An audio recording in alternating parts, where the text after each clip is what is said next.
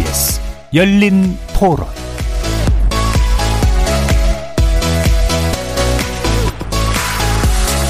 안녕하십니까. KBS 열린 토론 정준희입니다.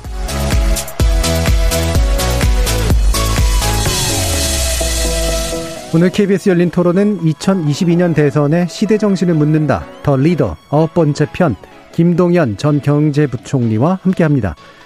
주요 정당의 대선 주자들이 확정되면서 유권자의 눈과 귀를 붙잡기 위한 경쟁이 한층 더 달아오르고 있죠. 2년간 지속된 코로나19 대유행 국면으로 인해서 국가 리더십의 중요성에 대해 더욱더 절감하고 있는 지금 우리는 20대 대선을 앞두고 있습니다. 대통령에게는 그 어떤 선출직 공직자보다 높은 기준과 엄격한 잣대가 적용됩니다. 개인의 도덕성과 함께 국가의 중장기 정책에 대한 비전, 그리고 시대 정신에 대해 충분히 판단하고 검증할 시간이 필요한데요.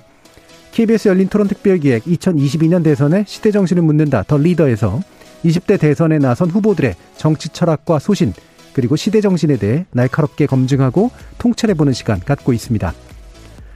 30년 공직 생활 동안 경제 분야에 헌신해 왔고 특히 이명박 박근혜 문재인 정부에서 국가 경제에 관련된 의사결정의 주축을 담당했던 김동연 전 경제부총리.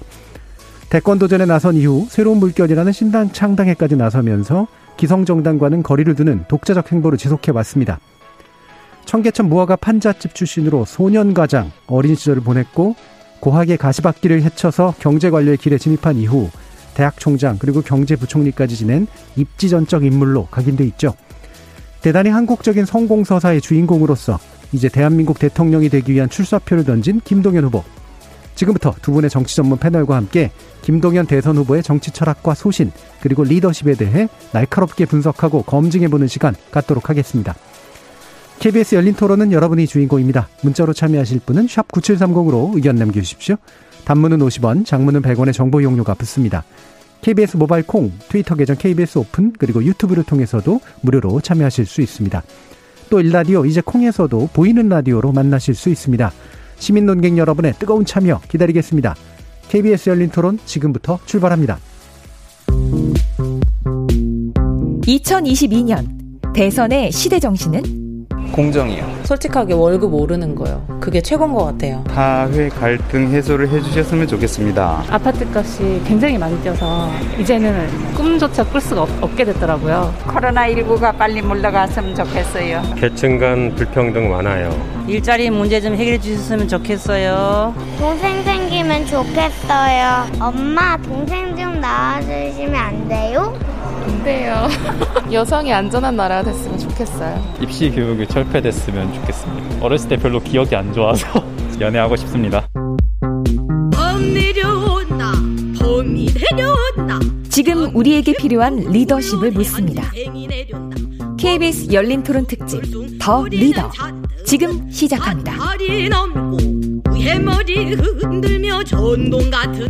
자, 오늘 스튜디오에 김동연 전 부총리 모셨습니다. 안녕하세요. 네, 안녕하십니까. 자, 벌써 이제 아홉 번째 일은 더 리더 코너의 어, 아홉 번째 손님. 뭐 그동안 또 많이 모시고 싶었는데 마침 또 기회가 마련이 돼서 다행입니다. 저희 리더 코너를 아주 풍성하게 만들어 주시는 패널 두 분이시죠. 정치 평론가 김영준 명지대 교수 나오셨습니다. 예, 안녕하세요. 자, 그리고 정치 전문 기자이신 성한용 한결의 서림 기자 함께 하셨습니다. 네, 안녕하십니까. 자, 처음에는 공통 질문 몇 가지를 드리거든요. 네, 네. 어, 제일 첫 번째 공통 질문은 시대 정신에 대한 질문입니다. 네. 이번 대선이 어떤 시대 정신을 포함하고 있다고 보시는지와 함께 그래서 나는 출마하게 됐다라는 네. 말씀까지 한번 들어볼게요. 저는 어, 이번 대선의 시대 정신을 기득권 깨기로 음. 규정하고 싶습니다. 지금 대한민국이 경제 패러다임을 바꿔야 되고 교육 격차를 해소해야 되고 양극화와 사회 갈등을 해소해야 되는데 이와 같은 문제의 근저에는 정치의 문제가 있고 그 문제의 또 핵심에는 정치, 경제, 사회, 교육 모든 분야에서의 기득권이 음. 있다고 생각을 합니다. 그래서 저는 어, 이대로 대한민국이 와서는 안 되겠다는 절박한 마음으로 어, 기득권을 깨자. 그 기득권이라고 하는 댐을 허물어서 그 안에 갇힌 기회의 강물이 우리 사회에 넘치게 하자. 그런 각오로 출사표를 던졌습니다. 네. 기득권을 깨는 것이 제일 중요한 시대 정신이라고 이제 보셨고 아마도 기득권을 깨는데 가장 적임자라고 스스로를 생각하실 수 있을 것 같아요. 네. 그렇게 생각합니다. 음. 그 기득권 깨기, 깨기 또 다른 말로 하면 우리 사회의 근본적인 어, 구조적인 문제를 저는 승자 독식 구조라고 생각을 하고 있거든요. 예.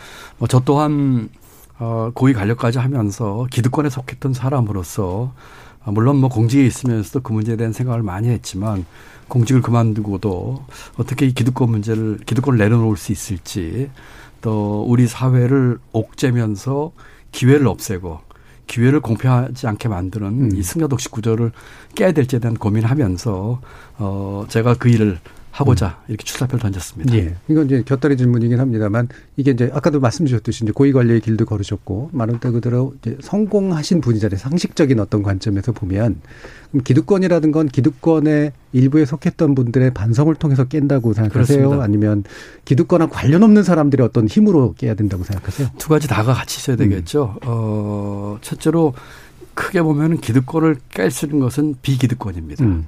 왜냐하면은 자기 머리 못 갔기 때문이죠. 정치인들이 정치 개혁하기 어렵고 공무원이 공무원 개혁하기 어렵고 이런 문제가 있습니다. 그렇지만 어, 우리 기득권 또 우리 사회의 기성세대, 사회 지도층의 성찰과 반성이 통렬하게 있어야 된다고 생각을 예. 하고 음. 그런 희생을 기반으로 해야 한다고 생각합니다. 그렇지만 희생이란 말도 저는 어폐가 있다고 생각을 합니다. 사회가 지속 가능하기 음. 위해서 필요한 것이기 때문에 모든 사람에게 심지어는 지금의 기득권에게도 좋은 방향이 이 기득권을 깨는 일이다 이렇게 저는 생각하고 있습니다. 예. 자 그러면 또 다른 공통 질문인데요. 어, 이것도 내 인생의 헤드라인입니다. 예. 네. 어떤 헤드라인으로 장식되셨는지 가장 좋았던 기억도 괜찮고요. 아, 이렇게 아, 과거 얘기인가요? 미래 얘기인가요? 둘 다 괜찮습니다. 아, 어떤 그렇습니까? 과거에는 이게 좋았다 이렇게 얘기하셔도 좋고 또 미래 이게 됐으면 좋겠다 이렇게 하셔도 됩니다. 그래요. 저는 미래 얘기부터 하면 음. 어, 청계천 판잣집 소년 과정에서 청와대로까지 음. 하면 어떨까 싶습니다. 예, 저는 예, 예. 어, 중학교 때부터 청계천 무허가 판잣집에 살았고요. 음. 그게 철거돼서는 경기도 광주에 강제주대 천막집에서 살면서 중학교 고등학교를 다녔습니다. 어, 여러 우리 사회와 국가로 혜택을 받아서 그 이후에 고생도 하고 했지만 어, 뭐라고 할까요? 사회에 큰 혜택을 받아서 이렇게 음.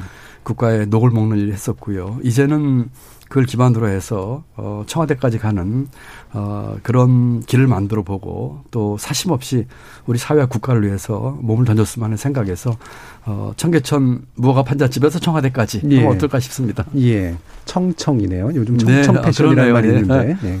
멀리 돌아서 다시 오셨, 오시는 청계천에서 청와대 가까우니까. 네, 예. 네, 네. 아주 훌륭한. 과거, 과거 얘기는 글쎄요. 별로 생각 안 해봤는데 제가 그 상업학교를 졸업하고 직장 생활을 했습니다. 그러면서 야간 대학을 다니면서 어 어느 날 우연히 고시 잡지를 쓰레기통에서 주워 들고 고시 공부를 시작을 했는데 그때 어머니께 큰 불효를 했습니다. 음. 어머니께서 어 그냥 다니는 직장이나 잘 다니지 쓸데없는 짓 하냐 얘기를 하셨습니다. 제가 17살 때도 직장 생활을 했었거든요. 음. 그때 어머니께 말을 듣지 않은 불효를 어, 처음으로 했는데 어, 이번에 두 번째 불효를 했습니다. 어머니 예. 정치하지 말라 그러셨거든요.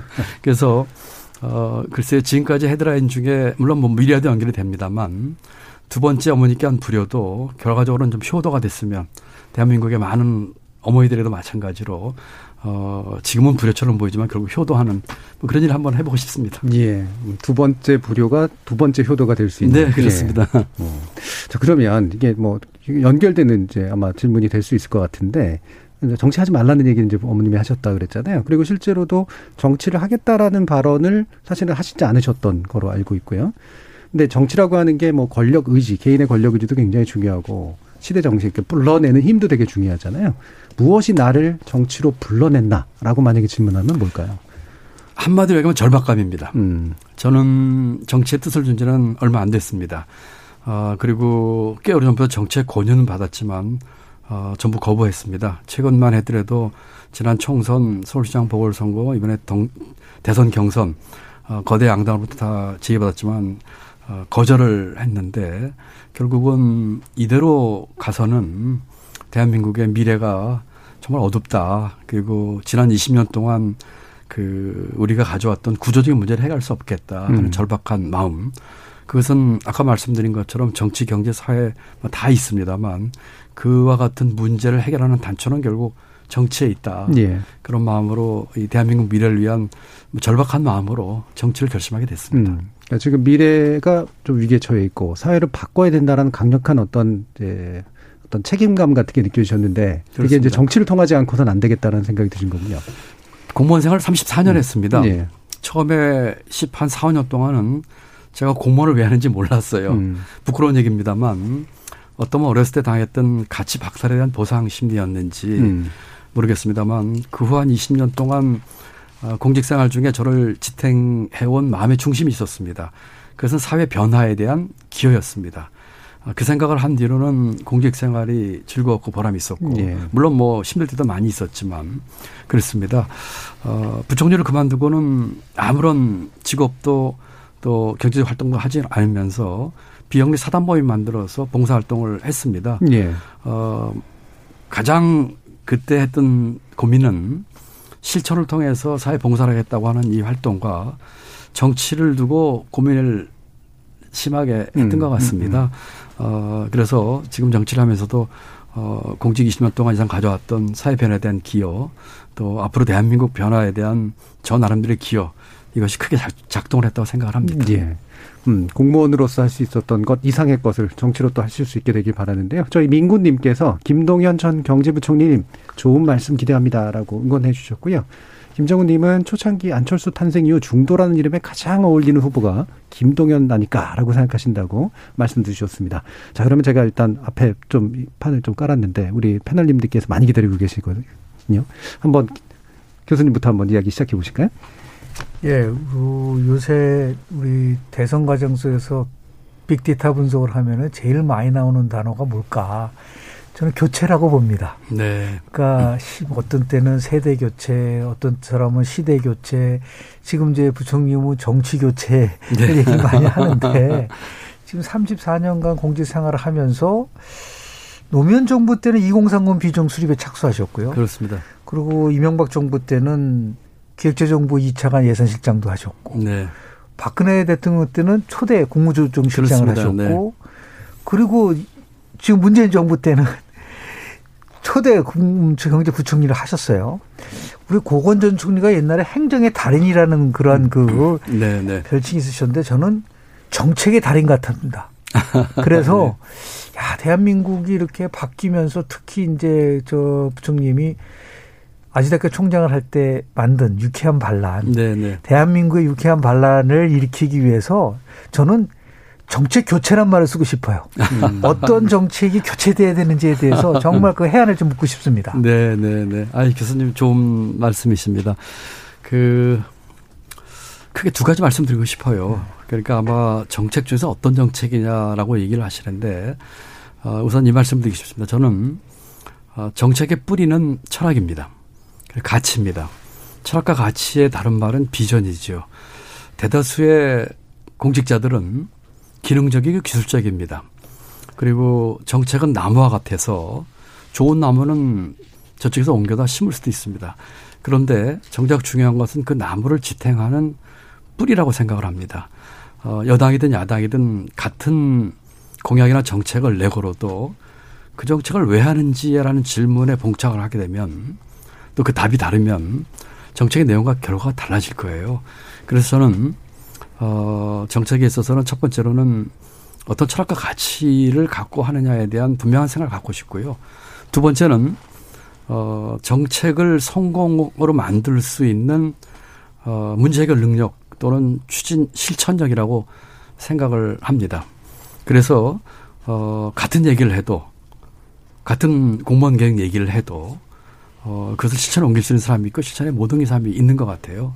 그래서 저는 지금 교수님 말씀에 답을 드리자면 이 두 가지의 어, 프리즘으로 철학과 문제 해결 능력의 프리즘으로 어, 거의 모든 정책을 좀 바꿨으면 좋겠다고 생각을 하고 그 중에서 특히 경제 패러다임의 변화 또 이게 정책의 영역인지 모르겠으면 정치 개혁 그다음에 교육 어, 격차와 시스템 해결을 위한 근본적이고 구조적인 변화 이런 것들을 하고 싶습니다.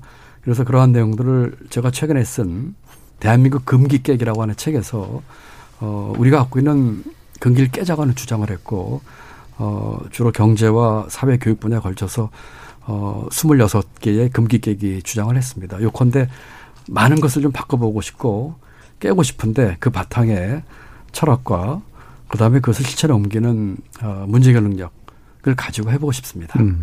그러니까 정책은 특히 좋은 정책은 카피될 수는 있는데 카피되지 못하는 것들 중에 하나가 가치, 철학이고 그다음에 구현력 맞습니다. 예, 예 정확한 말씀. 입니다 네. 네. 자 그러면 성현영 기자님. 그 세상을 좀 바꾸려면은 어 혼자 하긴 쉽지 않으실 것 같고요. 어, 우리 보통 이제 정치인들이 이렇게 정당을 어, 오랫동안 만들고 집권을 하고 그렇게 하는 이유는 이제 그 세력이 변화를 줄 수 있기 때문에 그런 건데요. 여당이나 야당으로 어, 들어가지 않으시고 새로운 정당, 새로운 물결 이라는 새로운 정당을 지금 뭐 창당하고 계신데 그 좀 걱정하는 분들이 많거든요. 그게 네, 과연 잘 맞습니다. 될지 또 정당을 만드는 음. 거는 뭐 사람도 잘 많이 모아야 되고 뭐 돈도 많이 필요한 거 아니냐 뭐 이런 맞습니다. 얘기들도 하는데요. 왜 정당을 새로 만들려고 하시는지 좀 설명을 해 주시죠. 네. 그 많은 분들이 저 우리 성현님 질문하신 것처럼 걱정도 해주시고 또 걱정해 주신 분 중에는 이제 우호적인 분들도 많이 계셔서 어, 감사하게 생각을 하고 있습니다. 제가 그 거대 양당으로부터 어 아주 강력한 정치 권유를 계속 받았습니다. 총선, 서울시장, 대선 받았고 또 얼마 전에 이제 총리 제의도 강하게 받고 했습니다만 저는 지금의 기존의 틀에서 어 바꿀 수 없다고 생각을 했기 때문입니다. 만약에 뭐가 되려고 하는 게 목적이고 조금 더 편하게 하려는 길을 택하려고 했더라면은 어, 좋은 조건을 뭐 수용을 해서 갈 수도 있었겠지요. 어, 지금 뭐 종종 드는 비유입니다만 어, 붕어빵 틀에 밀가루 반죽 새로 넣어서 아무리 좋은 수밀가루가 됐든 뭐 국산 밀가루가 됐든 침으로서 한다고 해도 그래서 붕어빵밖에 나올 수가 없는 것이거든요. 그래서 기존의 이 어, 우리 정치 구조로는 어, 이 판을 바꾸지 않으면은 변화시킬 수 없다는 생각이 들었고 그러다 보니까 이제 새로운 정당을 어, 생각하게 어, 됐습니다. 음. 또 그런 과정에서 어, 여러 가지 그 생각을 같이 하게 됩니다. 현실 가능성 또 세력을 모을 수 있냐 이런 문제에 있어서 저는 이렇게 생각합니다. 누군가 해야 될 일이라고 생각을 합니다. 왜냐하면 이 판으로는 안 되기 때문이죠. 그리고 이 판에 대해서 제3지대라고 하는 분도 있지만 저는 제3지대라는 말에 크게 동의하지 않습니다. 어, 이 진보 보수의 그 벽을 뛰어넘는 그런 걸 하고 싶은데 조금 더 근본적으로 얘기하면은 양당 구조가 나쁜 건 아닙니다. 근데 문제는 제대로 된 진보와 제대로 된 보수가 있어야 된다는 얘기죠. 지금의 판은 우리는 제대로 되지 않은 진보와 어, 제대로 되지 않은 보수가 있기 때문에 그 판을 깨고 싶고 뛰어넘고 싶고 그러다 보니까 이제 새로운 세력을 만들고 싶고 어 그리고 그것은 어 누군가가 처음에 두드려야지 될 수 있는 문제거든요. 음. 제가 됐든 다음이 됐든 두드려야되는 일이기 때문에 한다. 그렇게 이해해 주시면 좋을 것 같습니다. 음, 보충 질문인데 어떤 분들하고 지금 같이 하고 계십니까? 좀 소개를 해 주시면 어떨까요? 네, 사람분들을 좀. 네네 네. 네. 제가 이제 기자분들이 그 질문하면은 질문의 요지는 이런 거거든요. 이름 되면 알만한 사람 누구 있어? 거든요. 이름 되면 알만한 사람 한 명도 없습니다. 그, 많이 고민했습니다. 어, 제가 부총리 그만두고 2년 7개월 동안 전국을 쭉 다녔습니다. 뭐 정치적 목적도 아니고 처음에는 개인적으로 저에게 들어온 많은 제의를 사양하고 싶어서 전국을 다면서 수많은 국민들 만났습니다. 뭐 거의 안 가본 데 없을 음. 정도로 가봤습니다. 농민, 어민, 중소기업인, 소상공인, 대학생, 취준생 쭉 만났는데 어 그러면서 그 지금은 저희가 하고 있는 이 창당 발긴이라든지 하는 분들은 그때 만났던 분을 주축으로 한 전국의 어 일반 서민, 우리 이웃 이런 분들입니다. 음. 저희 창당 발기인 때 어 그 방역 수칙심에서 만석이 됐는데 오신 분들을 보면 정치권에 있는 이름난 축사하시는 분들 빼놓고는 음. 전국 각지에서 오셨습니다. 여수, 밀양, 거제, 어, 예천, 횡성 오신 분들이고 직종도 아까 말씀드린 어민, 농민 이런 음. 분들이거든요. 그래서 지금은 어 그냥 우리 평범한 이웃 또 국민들과 함께 하고 있고 그 과정에서 가장 고민했던 것이 이름 되면 알만한 정치권에 계신 분들을 어떻게 할까. 뭐 일부 오시겠다는 분도 계셨지만, 근데 일단은 어, 새롭게 시작해보자. 음. 그런 것이었고요. 또 현실적으로 고백을 드리자면 이름 되면 알만한 분들 잘 오지 않습니다. 이런 뭐, 뭐, 조그만 벤처 기업에 예, 오시기보다는 예. 큰 대기업 가시려고 하니까요. 네. 뭐 그런 현실적인 제약도 있고요. 음. 저는 우리 나비 효과라는 게 이제 많이 한때 사용됐는데 아마존 강에서 나비가 날개짓을 하면 하잖아 보이지만은 지구 반대편에 해를 일으킬 수 있다. 그러니까 작은 변화가 엄청난 결과를 가져온다는 게 나비 효과의 핵심인데. 네, 그렇습니다. 저는 이제 새로운 물결이라는 이제 단어를 들으면서 나비 효과를 처음에 연상을 아, 예. 했었어요. 아유, 고맙습니다. 딱 좋은. 네, 네. 새로운 물결이 폭포가 되고 강물이 될 수 있을까라고 네, 변화의 네. 강물이 될 수 있을까. 근데 실제로 보면은 부총리님이 추구하는 모델은 실은 2017년도에 마크롱이 네, 그 그렇죠. 프랑스 대선에서 나왔을 네. 텐데 2016년도에 장관을 그만두고 자기 고향으로 날아가서 청년 조직을 만드는데 그게 악마르시라고 하는 청년 조직을 음, 만들었고 네. 그 2017년도에 결국 이제 정당으로 전환을 했는데 거기서 굉장히 비슷하면서 다른 점이 있어요. 네, 네. 그러니까 마크롱은 그때 굉장히 큰 도움을 받았는데 MIT 하버드 출신의 사람들이 도와서 정책 여론 조사를 했습니다. 뿔뿔이 조사를 한 거예요. 그러니까 네. 가장 필요한 게 뭔가를 받아서 정책화 시켰어요. 그런데 네. 오늘 얘기를 들어보면은 김동연 부총님은 정책 여론조사가 아니라 직접 2년 7개월을 만나서 사람들과 했었기 때문에 오히려 악마르시보다 네. 훨씬 더 이 풀뿌리적인 그 의견을 들을 수 있는 부분들이 있었다고 저는 봐요. 그게 이제 굉장한 힘이 될 거라고 보는데 그렇게 해서 수많은 사람들을 만나시면서 느꼈던 점 뭐를 가장 음. 우리 국민들이 요구를 하고 있는지에 대해서 좀 듣고 싶습니다. 두 가지 느꼈습니다. 어, 첫째로는 이제 교수님 말 그 질문 두 번째로 하기로 하고요. 네. 첫 번째로 느낀 거는 우리 국민의 수준에 대한 음. 놀라움입니다. 음. 우리 국민의 수준과 저력이 음. 얼마나 높은지를 실감을 했습니다. 제가 만난 대부분 분들 뭐 재력이 있거나 음. 공부 많이 한 분들 아닙니다. 그런데 여수 어떤 어촌 마을 갔더니 어, 어떤 그 주민이 제게 그런 얘기를 하시더라고요. 어, 제가 이제 전화잡이 하는 배 타기 전에 같이 간담회를 했었거든요. 음. 전에는 나라가 국민을 걱정했는데 이제는 국민이 나라를 걱정합니다. 그런 얘기 하시더라고요. 경북 예천에 갔더니 청년 사과 농사 짓는 농부를 만났습니다. 어, 만나면서 제가 농업 혁신에 대한 토론을 쭉 제가 혁신이 늘 제 화두 중에 하나였기 때문에 네. 그래서 어떻게 하면 좋은 사과 만들까 어떻게 하면 좋은 브랜드를 만들까 하는데 그 토론 끝에 청년 농부가 그런 얘기를 하더라고요. 우리 내일부터 과수원에 가서 담배 피지 말고 남 욕하지 말자. 내가 피운 담배욕이 맞고 자란 사과, 내 욕 듣고 자란 사과가 우리 소비한테가 되겠냐 이런 얘기를 하더라고요. 음. 이게 대한민국 국민의 수준입니다. 어, 이것은 제가 부총리나 그 전에 장관하면서 수많은 외국을 다녀보고 협상하면서도 느꼈던 것인데 우리 국민에게 좋은 기회와 할 수 있는 여력만 조인다면 세계에서 가장 우수한 국민일 것입니다. 그래서 저는 어, 아주 미미한 시작이지만 힘을 얻은 근본적인 에너지원은 그런 저력에 대한 믿음이 있었기 때문입니다. 교수님 말씀에 답을 드리자면 여러 얘기를 들었는데 그 중에 들었던 몇 가지는 이런 겁니다. 제발 좀 그만 싸웠으면 좋겠다. 음. 이제 좀 바꿨으면 좋겠다. 그런 얘기가 아주 많았습니다.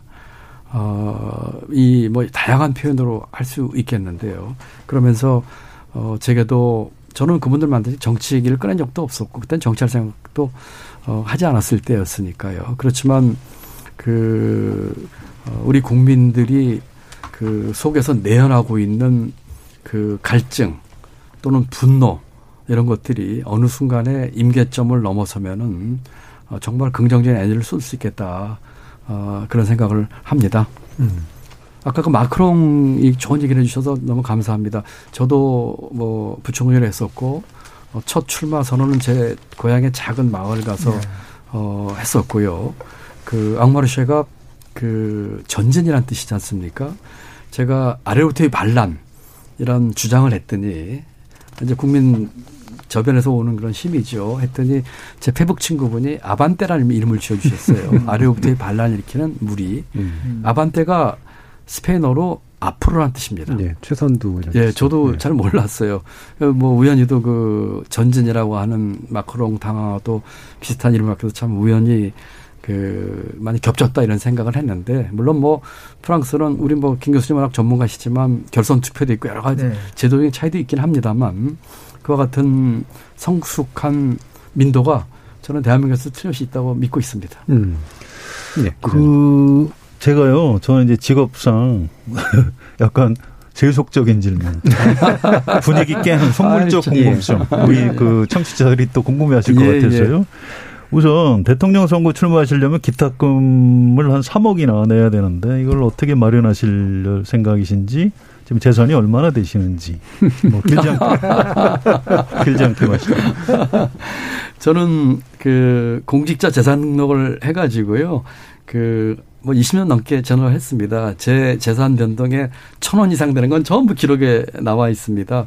그래서 뭐 많은 재산은 아니고요. 그렇지만 그 지난번 후원금 모집 때 첫날 저희가 그 다른 어떤 후보다 많은 후원을 거쳤습니다. 음. 어 저희가 뭐 후원금 내달라는 부탁도 안 되는데 그래서 후원금도 제법 거쳤고요. 뭐 무소속 치고는 음.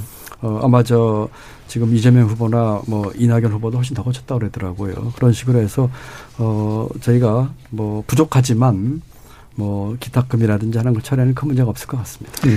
예, 또 하나는 이제 그 부총리님이 이 끝까지 완주할 것이냐, 어, 이제 막 내기하는 사람들도 있더라고요. 아, 그렇습니까? 일단 그 부분, 어, 공개속상이니까요. 그 부분에 대해서 좀 분명하게 뭐 후보 단일화라든가 다른 정당하고의 뭐 통합이라든가 네네. 네. 이런 부분에 대해서 좀 명확하게 말씀을 해 주시면 좋겠습니다. 내기 거시는 분이 있다면 제가 완주하는데 돈 걸어주시기 바랍니다.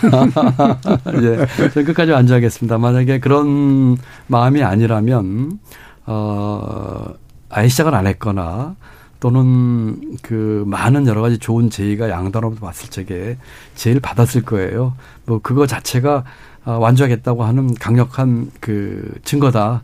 이렇게 봐주시면 좋을 것 같습니다. 네. 연관돼서 제가 잠깐만 네. 질문을 드리면 아까 이제 그 지금 이제 하시는 게 밑으로부터의 작업이잖아요.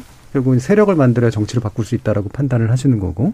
근데 이제 현실적으로 보면 이렇게 보통은 이제 세력이 만들어지는 힘으로 이제 뭔가 이렇게 결실을 맺는데 지금은 이제 먼저 앞으로 나가시면서 세력을 이제 뭔가 형성하려고 하는 그런 분위기인 것 같아요. 이 결과 끝에는 큰 세력이 만들어질 수 있으라고 생각하시나요? 네, 저는 그렇게 봅니다. 음. 저는 그렇게 봅니다. 지금 이제 그 우리 제3지대라는 용어는 이렇게 별로 좋아하지는 않지만 네, 네. 언론상으로 그럼 제3지대 용어가 나오는데 지금 우리 부총리님 포함해서 심상정 후보 그리고 안철수 이제 네, 네그 당대표도 선언했는데 세 가지의 공통점이 있어요. 똑같은 말을 반복해서 얘기하십니다. 양당의 승자 독식 구도를 깨야 된다. 네. 똑같이 얘기를 하시고 두 번째는 뭐냐면 완주하겠다. 그 세 번째 이게 더 중요해요. 나로 단일화 하면 승리한다. 이 세 가지를 똑같이 얘기를 하시거든요. 네, 네. 그런데 지금 이제 단일화 얘기를 한 것도 어떻게 보면 굉장히 결례죠. 지금 나왔는데 음. 그럼 후보 단일화를 한다. 그건 말도 안 되는 네, 일이에요. 네. 근데 하나 이제 아주 발칙한 정치적 상상력을 동원해서 네.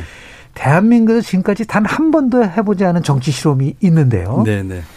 그게 바로 이제 뭐 유력한 대권 후보와 DJP 연대처럼 뭐 연대를 한다든지 정몽준 그리고 또 노무현 후보 단일화. 제3지대 후보들끼리의 단일화는 없는 거냐. 그건 얼마든지 실은 지금 이번에 대선의 가장 큰 차이는 뭐냐면 역대 대선과 비교했을 때 제3 후보의 파괴력이 이렇게 세지는 저는 처음 봤습니다. 엄청난 파괴력을 가질 거라고 저는 봐요, 앞으로. 그랬을 때 최삼지대 후보들끼리 얼마든지 지금 제가 얘기하신 양당 승자 덕식 구도를 깨기 위해서라도 하나가 될 수 있는 그러한 구상도 필요하다고 생각이 드는데 거기에 대해서 우리 부총님 생각은 어떠신지? 예. 네. 사실 이 부분은 우리 김 교수님이 워낙 뭐, 뭐 정치 전체 전문가라서 제가 오히려 좀 고견을 여쭤봐야 될 부분인데 음. 또 워낙에 뭐 빅데이터나 이 정치 통계까지 하시니까요. 제 생각은 이렇습니다. 어, 정치 공학이란 말이 나쁜 말은 아닌데 음. 한국에 오면서 나쁜 뜻으로 쓰여지고 네. 있습니다. 어, 그리고 지금 제3지대 10년 주기설이 있더라고요. 네. 어, 2002년에 정몽준, 2012년에 안철수 후보, 이제 내년이죠. 근데 뭐 이해가 되는 것이 대통령 임기 두 텀에 네, 그렇죠. 10년이니까 이제 두 번 정도 보수 진보도 하면서 오는 그런 문제 때문에 이제 제3지대 문이 좀 열린다 막 이런 뜻으로 해석이 되는 것 같습니다.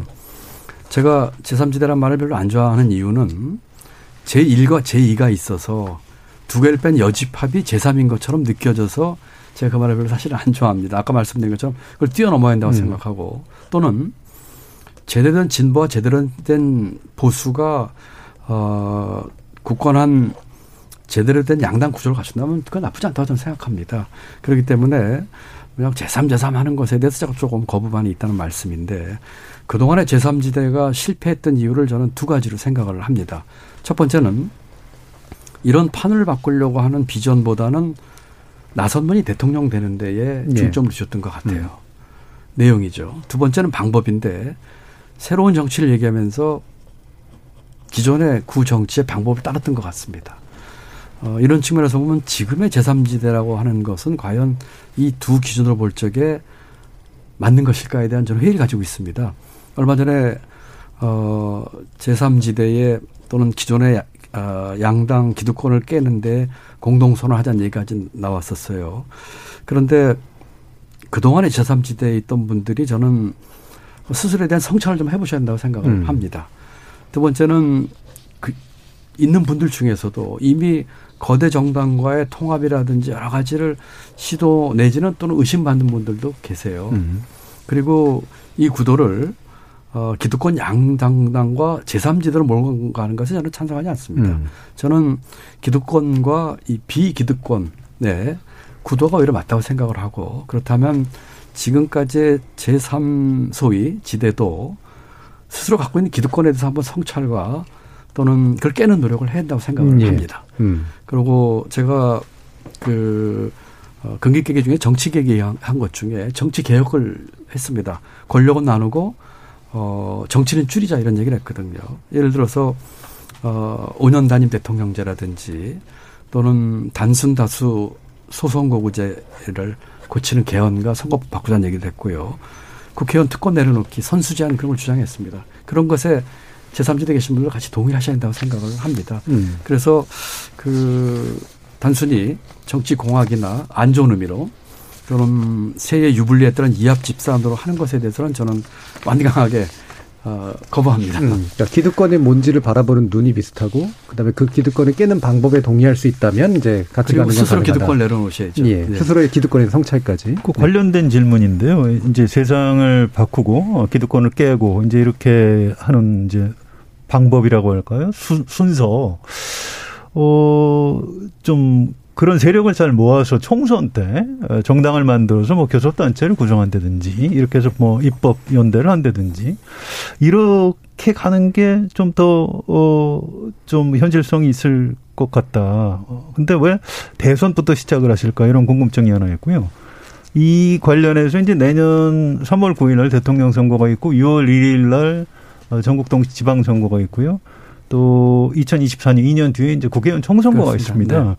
이런 그 정치 그 일정 네, 하고 네. 지금 부총님이 어떤 그 정치적인 계획하고는 연결이 어떻게 되는지 설명을 좀 부탁드립니다. 네.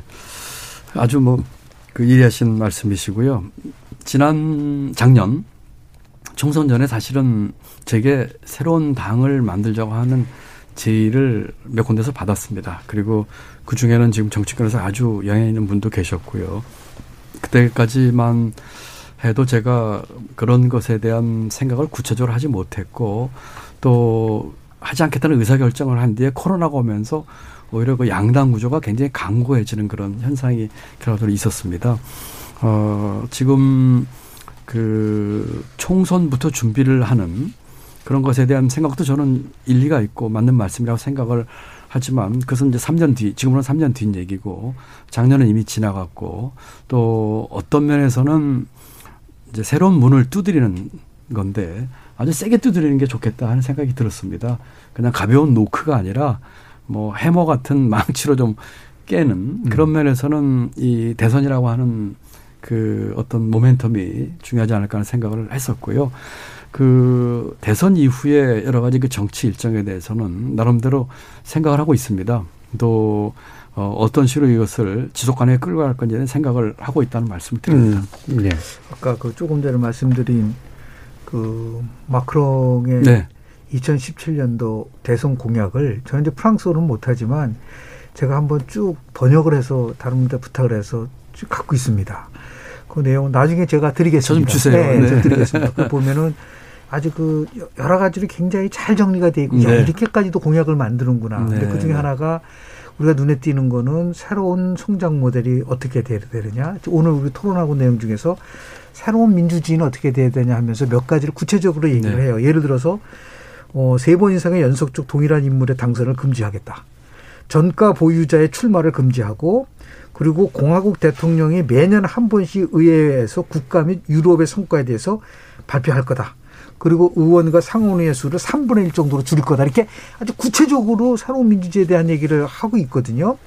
그래서 또 특히 국회 업무 속도를 높이기 위해서 긴급 절차를 통해서 국회가 본문 검토의 기본 절차를 만들겠다. 네. 아주 상세하게 나와 네, 있어요. 네. 그러니까 그래서 정말 정치 교체를 하신다고 그러시고 이제 새로운 정치에 대한 문화를 만드신다고 했을 때 지금 저희들 언론에서 접한 거는 크게 두 가지였었어요. 하나는 4년 중인 분권형 대통령제하고 그리고 정, 지금 같은 양당 기득권 구조를 앙산하고 있는 선거제도를 개혁하겠다라는 이 두 가지를 말씀을 하셨는데 그 밖에 혹시 네. 그, 어, 정치권에서 핵심적으로 변화시켜야 될 거가 무엇인지에 대해서 좀 말씀해 주시면. 예.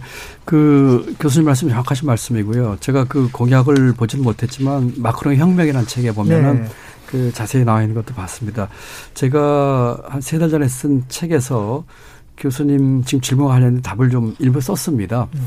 예를 들면은 개헌 얘기라든지 선거법 개정법 아니라 저는 정당 구조 개편과 정당법 고치는 얘기도 했었고요.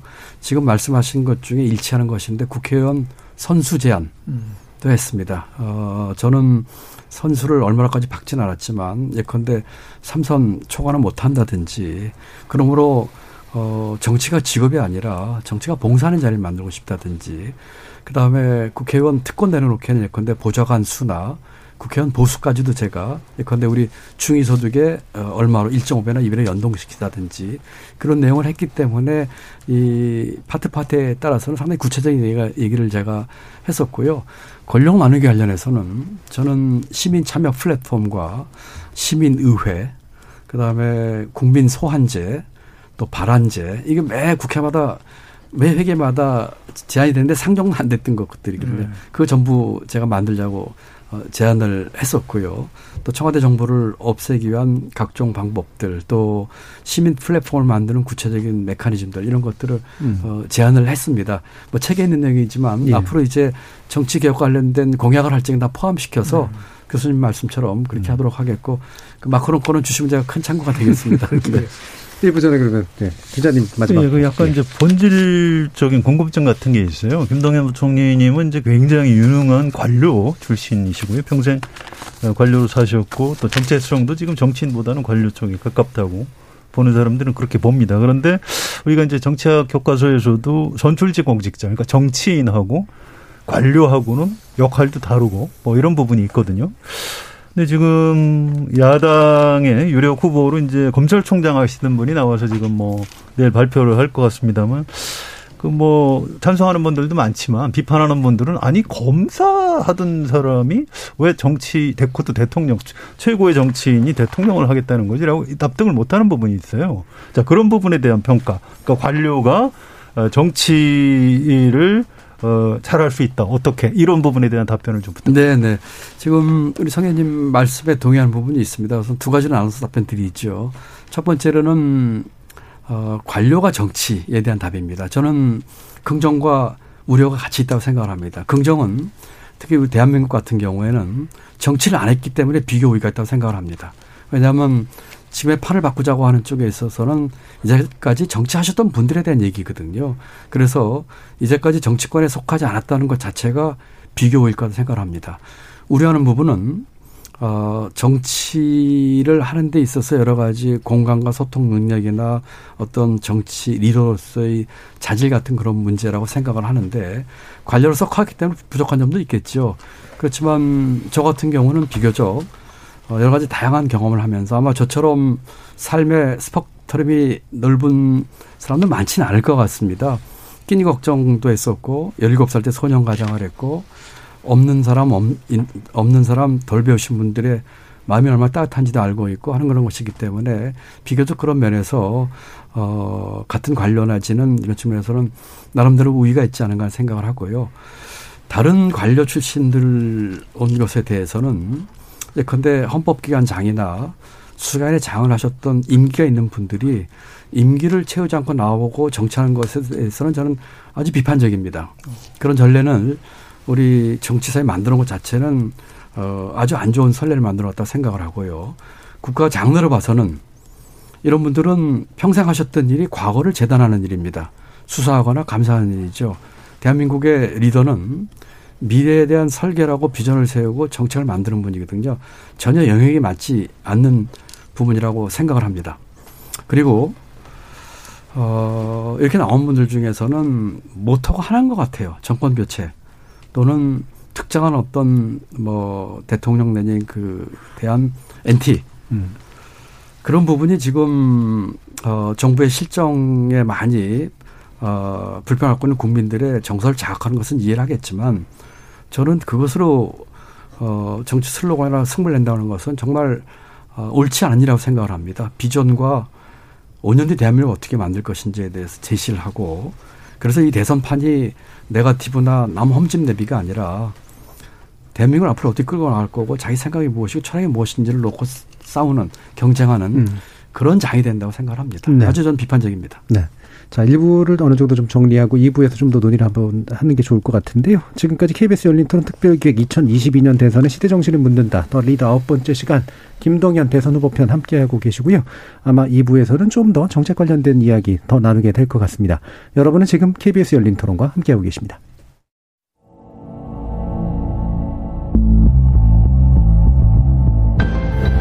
지금 여러분께서는 KBS 열린 토론 특별 기회 2022년 대선의 시대 정신을 묻는다.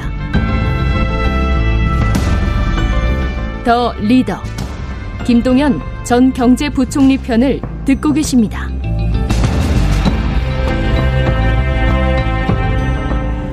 저희가 유튜브를 통해서 김동연 후보께 묻고 싶은 질문이 있으시면 달아달라 했는데 여러분들께서 이제 질문을 해주셨고요. 그 중에 공감대를 얻은 많은 공감대를 얻은 질문 몇 가지 추려봤고 또 방금 올라온 이야기들도 몇 가지 추려서 어, 질문을 직접 드려보도록 하겠습니다. 어, 첫 번째는 5688님께서 해주셨고 아마 다른 분들도 이런 얘기 좀 많이 해주셨어요. 일단 능력주의 문제를 얘기해 주셨는데 요즘 젊은이들의 공, 젊은이들이 공적의 잣대로 주장하는 능력주의에 대해서 자수성가의 대표적 인물로 알려진 김동연 전 부총리 어떻게 생각하고 계십니까? 라는 말씀 주셨네요. 네, 능력주의가 긍정적인 의미로도 저는 충분히 쓸 수 있다고 생각하지만 음. 전반적으로 저는 어 능력주의 외피를 뒤집어 쓴 세습주의를 경계합니다. 예. 어 지금 제가 기회를 강조하는데요.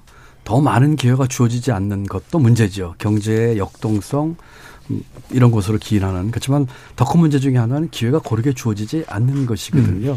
수저 색깔로 인생이 결정되고 누구의 자식이라는 것으로 자기 인생이 결정되는 것이 어 과거에는 부의 세습을 통해서 됐지만 지금은 인적 자본에 대한 투자나 교육을 통해서 세습되고 있거든요. 음. 그렇기 때문에 저는 능력주의를 경계합니다. 예. 특히 능력주의 외피를 뒤집어 쓴 세습주의를 음. 깨기 위한 어, 세습 경제의 금기를 깨자는 얘기를 제가 음. 제 책에서 한 장에서 어, 얘기를 해서 철밥통 깨자, 끼리끼리 깨자, 또 순혈주의 깨자 이런 주장을 계속 해 왔습니다. 음, 예. 그러니까 능력주의의 외피를 쓴 세습주의 이 부분에 대한 굉장한 경계 의사를 말씀 주셨는데요. 기회 얘기를 또 하셔서 이것도 박지원 님께서 달아주신 건데 8월에 방송돼 강연하신 내용 중에서 대한민국에 필요한 건 더 많은 기회라고 하셨습니다. 그러면서 일할 수 있는 기회를 예로 들으셨는데요. 발표하신 공무원 개혁을 보면 퇴직한 공무원수의 절반만 충원하겠다고 했는데 이게 외려 나라를 위해 헌신하고 싶은 젊은이들의 기회를 박탈하는 거 아닙니까? 라는 질문 주셨어요. 아, 예. 그렇게 보실 수도 있군요. 그 공무원 숫자가 많거나 많은 젊은이들이 공무원이 되기를 희망하는 사회는 역동성이 떨어집니다. 공무원이 되는 거가 나쁜 건 아니죠. 그렇지만 우리 지금 공시생이 지금 수십만 명입니다. 어, 저는 행정고시 폐지 얘기를 했고요. 7급 공무원은 늘리자는 얘기를 했고, 어, 공무원 중에서도 일부분 어떤 부분을 줄이고 늘리고 이런 얘기를 하고 관리직 공무원의 정년 폐지까지 해서 직업 음. 안정성을 깨자는 주장까지 했는데 이것은 첫 번째로는 궁극사회의 기득권을 깨자는 거고요. 두 번째는 시장과 민간에 훨씬 더 많은 기회와 또 창의, 일자리뿐만 아니라 일거리, 창업뿐만 아니라 창직까지 음. 하는 어, 기회를 만들자고 하는 것이기 때문에 판을 크게 보면은 훨씬 더 많은 기회 우리 젊은 청년들에게 일자리 일거리를 만드는 기회를 만들어 줄 것이다 음. 하는 대책이다 이렇게 이해해 주시면 네. 흔히 철밤통이라고 얘기하는 굉장히 안정적인 직장으로서의 공무원의 기회를 박탈하는 게 아니라 더 많은 기회를 만들기 그렇습니다. 위해서 공무원 사회를 흔들어 놓는 게 필요하다. 그렇습니다. 네. 그리고 공무원 사회도 음. 지금 순환 보직에서 나오는 문제, 그 다음에 이 비슷한 시험 과목에 조직에 들어가면 조직 문화에 매몰되는 으로 인해서 정도의 차는 있지만 공무원들이 확신범들이 되고 있거든요. 예. 이 조직 문화를 역동적이고 창의적이고 음. 이런 것을 바꾸자는 취지도 같이 있습니다. 예. 그럼 세 번째로 이것도 이제 많은 분들이 질문해 주신 내용들이 대부분 다 기재부하고 연관된 질문들이 많으세요. 아무래도 네, 기재부 네. 이제 출신이시기도 하고 기재부가 이제 현재 그 국민들과의 어떤 정서 속에서 뭔가 좀 안 맞는 부분들이 있다라고 느끼시는 분들이 많은 것 같은데 대표적으로 이제 이렇게 질문해 주신 분이 있네요. 공호이구님께서 우리 사회 고위공직자 들의 정관 문제, 우리 사회에 미치는 폐해가 매우 크다고 생각합니다. 경제부처 고위공직자들의 전관, 모피아에 대해서 어떤 말씀 주실 수 있을까요? 라는 질문 주셨어요. 저는 굉장히 부정적입니다. 음. 뭐 이렇게 말씀드리면은 저도 뭐 기재부 출신인데 이렇게 생각하지만 저는 현직에 있으면서도 그 자체 지극히 부정적이었습니다. 일정 직위상의 고위직이 전관을 통해서 뭐 모피하든 뭐 여러 뭐 건피하든 가는 것에 대해서 국피하든 가는 것에서 굉장히 부정적이었고 저는 그 막아야 된다고 생각을 합니다. 네. 그리고 공직이 그 정도의 자유까지 올라가는 동안에 이미 스스로 보상을 받았다고 저는 생각을 합니다. 그렇기 때문에 어 그런 식으로 정당하고 공정하게 그런 기회가 뭐 공무원이라고 해서 주지 않는다면 그것도 어 문제겠지만 그렇지 않은 식으로 가는 이 뭐 관피아 음. 또는 공피아 문제에 있어서는 어, 아주 적극적으로 이걸 막아야 한다고 생각을 하고 이번에 공직 개편하면서도 어, 제가 관리직과 전문직으로 나누면서 관리직 공무원의 그 전관은 완전히 없애자는 주장을 했습니다. 예. 뭐 이게 또 질문해 주신 분들이 있어서 그냥 곁다리로 다 같이 질문 드리는 건데 지금 기재부는 전반적으로 보면은 굉장히 이제 이른바 국간을 지키자라고 하는 논리로 계속해서 살아온 것 같고 좋게 보면 이제 어, 경제를 전문으로 하는 공무원들, 관료의 어떤 의지, 전문성이라고 볼 수도 있지만 또 정치의 관점에서 이제 보면 이게 지나치게 좀 보수적이고 유보적이고 이런 입장이 아니냐라는 생각도 있으셔서 그 관련된 질문들이 되게 많았거든요. 네네. 어떻게 네. 평가하시는지. 그, 저는 공무원들이 기재부 공무원들이 재정 건전성에 대해서 얘기하는 것은 탓할 수는 없습니다. 음. 그러나 어 조금 더 긴 안목 조금 더 근본적인 아까 말씀드린 가치 문제를 조금 더 봐야 한다고 생각을 합니다. 지금은 어 재정 건전성은 재정 관료의 로망입니다. 음. 그렇지만 어 정부의 돈은 어 써야 될 때가 있고 고관을 채워야 할 때가 있습니다. 예, 근데 지금은 돈을 써야 될 때입니다. 음. 어, 지금의 이 코로나나 이 경제 상황으로 봐서 정부가 적극적인 재정 정책을 하는 것에 대해서는 저는 조금 더 적극적으로 나가야 한다고 네. 생각합니다. 다만 문제는 어디에 쓰냐 문제입니다. 음. 어떻게 어디에 쓰냐입니다. 최근에 뭐 재난연금도 내자고 뭐 얘기하는 후보도 계시고 그런데 네. 그런 측면에서 어 정말 제대로 된 곳에 음. 투자적인 개념이 될 수 있도록 하는 어 여러 가지 부분에 대해서 정부가 돈을 적극적으로 제대로 써야 되는 것이 맞다고 생각합니다. 네. 자, 그럼 바로 김영주 교수님께. 예, 저는 오늘 음. 이제 김, 김동연 부총리 께서 나오시면서 많은 청취자들이 무엇을 정말 듣고 싶을까라고 음. 생각해 보면 모두에 말씀드린 것처럼 경제 정책의 달인이라고 한다면 향후에 정말 대통령이 됐을 때 어떠한 경제 정책을 쓸까에 대한 부분들이죠. 특히 이제 여쭤보고 싶은 거는 지금 민주당 이재명 후보의 수락 연설을 보면은 국가 주도의 강력한 경제 부흥 정책을 쓰겠다. 그러면서 이제 성장 회복을 얘기를 하면서 세계 최초의 기본소득, 기본주택, 기본금융으로 기본적인 삶을 지켜주는 나라를 만들겠다라는 게 수락연설에서 나온 내용입니다. 그럼 국가 주도의 강력한 정책, 재정 확대 정책 이런 거와 비교해서 두 가지 아니 간략하게 해서 일자리 정책과 도대체 부동산 정책이 지금 굉장히 중요한 화두로 되어 있는데 물론 정치 교체도 굉장히 중요해. 이거를 만들고 정치 교체를 하는 것이지만 세부적으로 지금 최저임금 문제 가지고도 경제부총리 계실 때 굉장히 나름대로 상당히 많은 그 의견을 제시를 했었는데 이게 일자리 정책과 부동산 정책 이 두 핵심 정책에서 혹시 내가 대통령이 되면은 바로 이걸 시행하겠다라고 하시는 또 보관이 있으시면은 좀 말씀해 주시기 바랍니다. 네. 어, 일자리 문제에 있어서는 어, 저는 이제까지 정부가 일자리 정부였습니다. 정부의 직접 재정 지원을 통한 일자리 만들기가 많았었는데 저는 일거리 정부를 만들려고 합니다. 일거리 정부를 만드는 어, 가장 좋은 수단은 규제 개혁입니다. 그 다음에 저는 어, 스타트업 천국을 만들겠습니다. 저는 어, 스타트업 10만 개를 목표로 하고 있습니다. 지금 전국에 어, 스타트업이 3만 2천 개 있습니다. 일자리가 72만 개가 나오고 있어요. 4대 재벌그룹 모든 계열회사까지 다 합쳐서 70만 개 일자리입니다. 어, 스타트업 10만 개면 일자리 200만 개 나올 겁니다. 어, 저는 혁신 인력 100만 양성, 거기서 10%인 10만의 스타트업 만들기, 그 10만의 10%인 만 개의 어, 이 스타트업 기업들이 소위 말하는 death valley를 넘는 음. 일반 기업이 되는 것. 또 그 중의 만 개 중에 10%인 천 개가 중견기업으로 예, 발돋움하는 것. 음.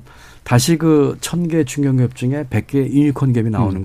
것을 저는 이렇게 10%의 눈으로 쭉 생각을 하고 있어요. 여러 가지 있겠지만 그 두 개를 소개해 드리고요. 부동산 정책은 어 저하고 제가 부총리 있을 적에도 많이 부딪혔던 부분입니다. 첫째로는 어 정치 이념화하지 않겠습니다. 어 부동산 정책 다른 경제 정책도 마찬가지지만 경제가 그 골병드는 가장 큰 원인 중에 하나는 어 정치 이념에 휘둘리는 거고요. 두 번째는 시장 가격에 정부가 지나치게 음. 개입하는 것입니다. 최저임금 인상 저는 지지합니다. 그렇지만 급격한 인상을 통해서 어그 결국 임금은 노동의 가격이거든요. 그 가격에 너무 지나친 개입을 하면서 이 좋은 방향이 오히려 나쁜 결과를 나는 음. 이런 경우가 됐거든요. 그래서 우선 첫째로는 부동산 정책은 정치 이념화와 또 시장에 지나친 개입을 어 막겠다는 얘기를 하면서 동시에 공급 확대 같은 경우는 제가 늘 주장을 했습니다만 별로 받아들이지 않았어요.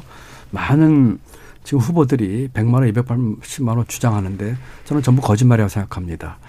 어, 공급 확대의 핵심은 시차 문제입니다. 어느 대통령도 다음 임기 내에 지금 제도로는 자기 임기 내에 조달 못할 겁니다. 시차 문제 급화하는 문제가 있고요. 그다음에 저는 시장 친화적인 토지 공개념에 대해서 시장에서 수용할 수 있는 어, 정책을 만들겠습니다. 어, 토지 임대부 어, 주택의 네. 분양이나 임대라든지 이런 것을 통해서 어, 하고 싶고 규제에 있어서도 어, 가구당 소유 주택수에 따라서 확실하게 차별화된 조세 정책과 금융 정책을 하겠다. 음. 이렇게 말씀드리겠습니다. 예, 성관영 기자님. 그럼 관련한 보충 질문 좀 드릴게요. 일자리 만들기 역대 정부에서 다 했는데 잘 안 됐거든요. 쉽지 않다는 뜻인데. 근데 좀 더 본질적으로 이 4차 산업 어, 시대로 가고 인공지능이 막 이렇게 되고 이 일자리 없어지는 속도가 아니 무슨 뭐 뭐 저 정치인들이나 관료들이 정책적인 수단으로 일자리를 만드는 속도보다 더 빠른 거 아니냐 이런 어떤 근본적인 의문이 있어요. 이 부분 어떻게 생각하십니까? 저는 그 부분에 반은 동의하고 반은 반, 반은 동의하지 않습니다. 어, 4차 산업혁명으로 인해서 생기는 일자리, 아, 그 없어지는 뭐 로봇이라든지 AI로 없어진 일자리에 대해서 많이들 걱정하시는데 저는 비교적 장기 이전까지는 그러지 않을 거라고 봅니다. 어, 그쪽에 생겨난 일자리가 많을 겁니다. 일자리에 전환은 있겠죠. 일자리 shift는 있어서 어 그런 일자리 전환에 있어서 어떤 그 어떤 갭 소위 말하는 뭐 divide 문제는 우리가 신경을 써야 됩니다. 그렇지만 어느 정도의 긴 장기적인 것까지 전까지는 저는 시장과 또 창의와 아까 말씀드린 규제 개혁이라는 걸 통해 가지고 저는 거기서 충분한 그 좋은 긍정적인 일자리 만드는 효과가 있다고 보고요. 다만 지금 위원님 말씀하신 것처럼 아주 길게 봐서는 어, 그걸 이제 일의 미래라고 하는데요. 제가 부총리 때도 IMF 총회라 가면 어, 유력한 장관들께 모여서 하는 토론회 중에 꼭 빠지 않은 주제가 일의 미래입니다. future of work이거든요. 어, 분명히 그 문제를 건드려야 됩니다. 어, 최근에 그 이재명 후보 같은 경우에 그 기본소득, 기본 시리즈 아까 김 교수님도 지적을 하셨는데 이걸 많이 하고 있는데 기본소득은 그 대책으로 나온 대안 중에 하나입니다. 마치 그것을 우리 정치인들이 보편적 복지나 재난점검하고 연결시켜서 한다면은 기본소득에 대한 철학과 어, 이 어떤 근본적인 생각을 잘 모른다거나 음. 또는 알면서도 어떤 포퓰리즘으로 활용하려고 하는 것밖에는 볼 수 없다. 저는 그렇게 생각합니다. 네. 그 부동산 관련해서도 간단한 보충 질문 하나만 네네. 드릴게요. 아까 이제 시차 극복하고 토지 공개 개념 이런 말씀 주셨는데 이 부동산 문제는 그 수도권 집중 맞습니다. 어, 국토 균형 발전하고 떼서 생각하기 맞습니다. 어려울 것 같은데 그 부분 좀 설명을 정확한 지적이시고요. 제가 아까 시간이 짧아서 설명 못 드렸는데 이 부동산 문제 해결에 있어서 근본적인 원인은 수도권 오린 구조 깨는 겁니다. 그렇다면은 국토 균형 발전 또는 지역 균형 발전이 핵심입니다. 어, 이 문제에 대해서 제가 깊이 고민을 해왔고요. 저는 이제까지의 지역 균형 발전은 행정 기능 이전으로 치중을 했었거든요. 네. 음. 그것으로는 실패할 수밖에 없다. 이제까지 보여왔어요. 그래서 결국은 경제, 교육, 어, 문화 그리고 의료 예, 어, 같은 종합적인 어, 지역균형 발전이 필요하다고 생각하고 특히 그 중에서 경제의 핵심은 수도권에 있는 기업들을 어, 상당히 멀리 떨어진 지역에까지 보낼 수 있는 음. 자발적으로 갈게 한다는 인센티브입니다. 유인. 교육에 음. 있어서는 어, 서울에 는 수도권 대학의 문제입니다. 지구상의 어떤 나라도 어, 상위권 서열 대학이 한국처럼 서울에 몰리는 나라는 없습니다. 미국 아이비리그 아마 그 예. 콜롬비아 하나 정도 빼면 전부 지방에 있죠. 우리가 비슷한 제도 갖고 일본도 심지어는 과거 제국 대학이 어 멀리 저 북해도 대학부터 구주 대학까지 전국에 퍼져 있어요. 그렇다면은 어 수도권에 있는 대학의 지방 이전 문제에 대해서 생각을 해봐야 됩니다. 저는 이미 어 서울대학교를 대학원 중심으로 하고 서울대학교 학부의 지방 이전을 얘기를 했었고요.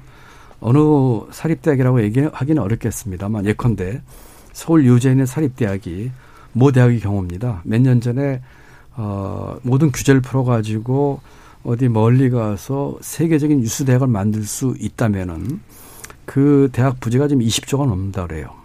그렇다면은 어, 서로 윈윈하는 게임으로 해서 자발적으로 규제를 풀어주고 그와 같은 길을 열어준다면은 그 세계 유수 대학이 미국이나 뭐 또는 뭐 다른 나라처럼 꼭 손이 있을 필요가 없거든요. 네. 그런 제도의 획기적인 발상이 저는 같이 필요합니다. 음. 일종의 학교 그러니까 교육 그다음에 의료 경제, 경제 의료, 이런 그다음에 그, 문화 문화까지 클러스터를 만드는 그렇습니다. 그런 개념이시겠네요. 예. 그래서 장, 메가시티가 나올 수 예. 있고요. 장기적인 시점에서는 그게 맞는 방향일 수도 있지만 당장 지금 막 그 부동산 값이 올라가고 있는 상황 속에서 이걸 일차적으로 좀 완화시킬 수 있는 거는 이게 똑같이 고민을 했더라고요. 마크롱 그 후보도 네. 어떤 게 공약으로 돼 있냐면 주택 가격이 너무 비싼 지역에 패스트 트랙 절차를 시행을 해서 집을 더 빨리 짓고 부동산 가격을 낮추겠다. 이 공약이에요. 그러니까 지금도 어, 어떤 후보는 도심 용적률을 1500%로 해가지고서 일단 공급을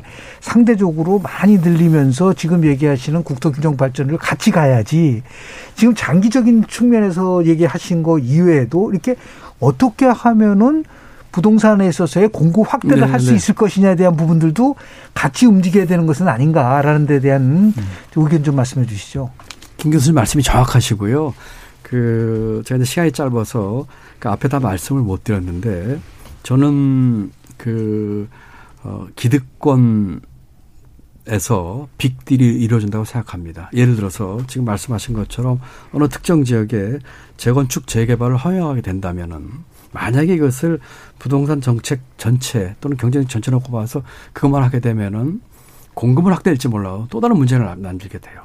집값 올라가고 또 이 여러 가지 문제가 생깁니다. 그래서 저는 빅딜이 필요하다고 생각합니다. 예를 들면 재건축 재개발을 통한 공급 확대를 하되 그 지역은 예컨대 어 부동산 어 삼정 규제 세트를 집어넣는다든지 예를 들면은 뭐 상한가라든지 어 원가 공개라든지 하는 식으로 해가지고 이 서로의 빅딜이 이루어진다고 생각을 해요.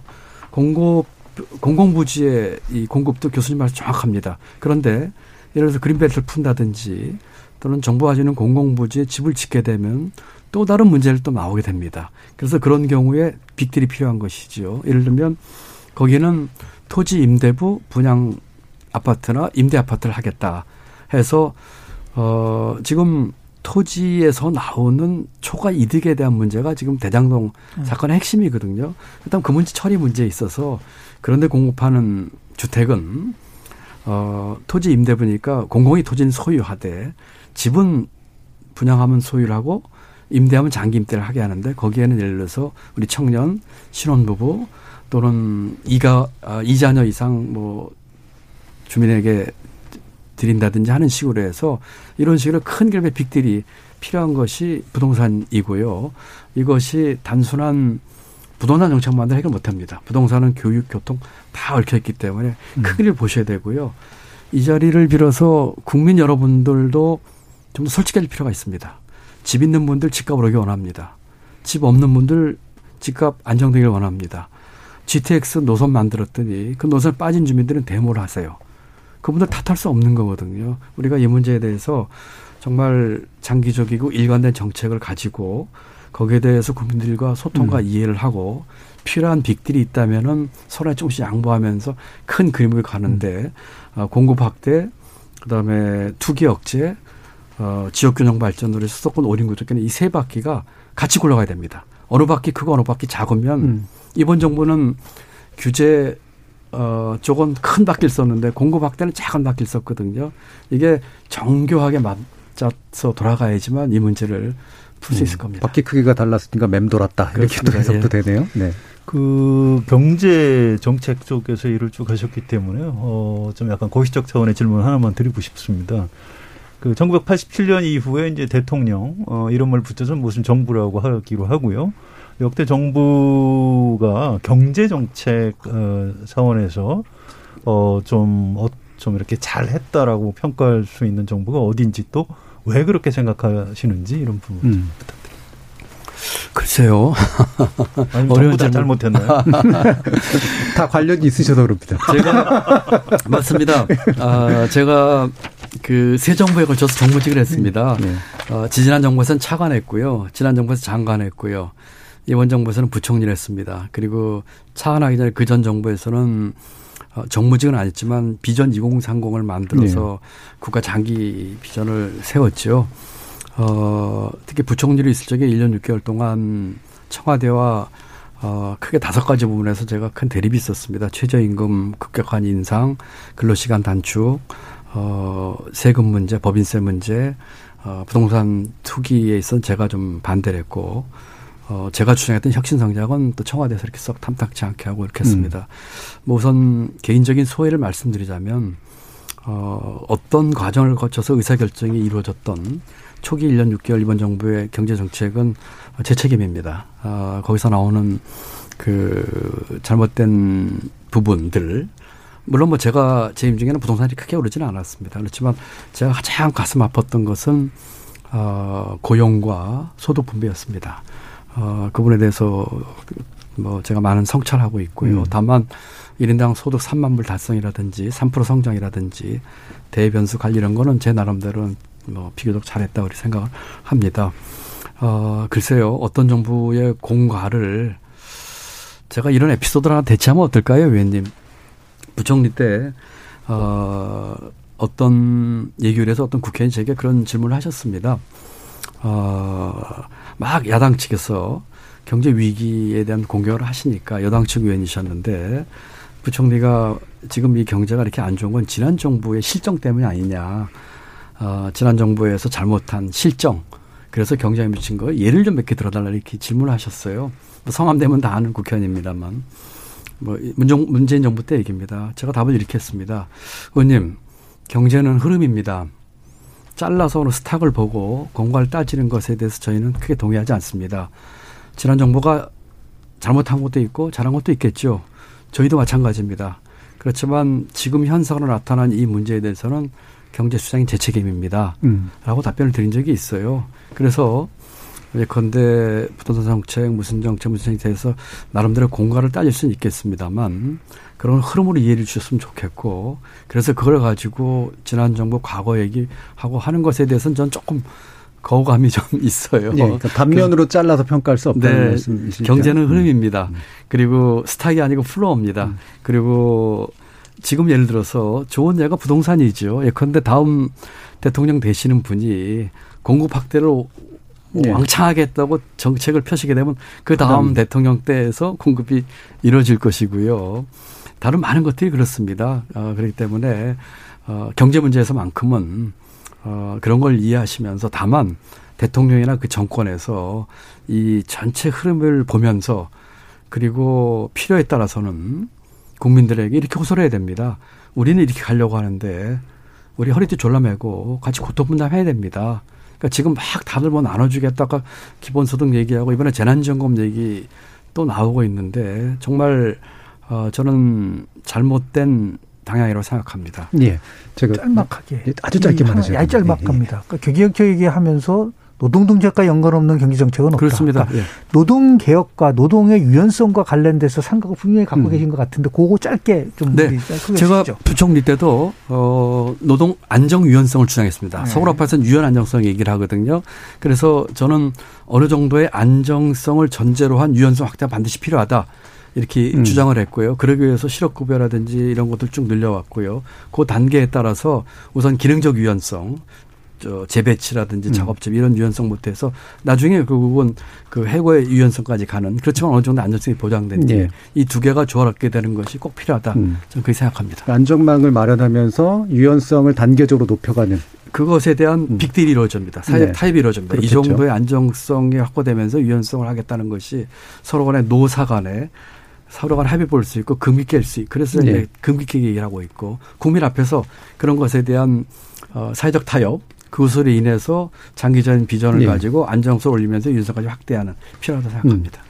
자, 5137님께서 김동현 후보님 말씀이 참 참신하시고 새롭습니다라는 말씀 주셨고요. K7556님은 지금까지 열린 토론 더 리더 중에 가장 이성적이면서 구체적이고 미래적입니다. 앞으로 기대하겠습니다라고 좋은 말씀도 네, 해주셨습니다. 감사합니다. 제가 일부러 좋은 말씀 골랐습니다. 아. 자, 이제 마무리할 공통 질문인데요. 네. 이게 리더란 뭐다라고 어, 괄호 안에 들어갈 단어를 정의해 주시면 될 것 같습니다. 아, 그렇습니까? 예. 한 단어로 해야 되는 겁니까? 아닙니다. 뭐 길게 하셔도 상관없습니다. 리더란 국민의 마음을 한데 모으는 사람. 음. 뭐 너무 즉흥적이어서 제가 음. 생각을 안 해봤습니다만 어, 지금 우리에게는 어, 국민의 어, 생각을 한데 모으는 사람, 어, 비전을 제시하면서 어, 사회 통합을 이룰 수 있는 사람. 이 정도로 할까요? 예. 뭐 충분한 정의인 것 같습니다. 아, 감사합니다. 자, 좀 마지막 공통 질문인데 이게 1분 정도뿐 시간 못 드릴 것 같긴 한데요. 오늘 소감도 괜찮고요. 포부 청취자들께 꼭 약속의 말씀을 주신다면 어떤 게 있을까요? 글쎄 이런 말이 가장 어 제가 사실 어떤 질문을 하실지 전혀 보지 않고 나왔습니다.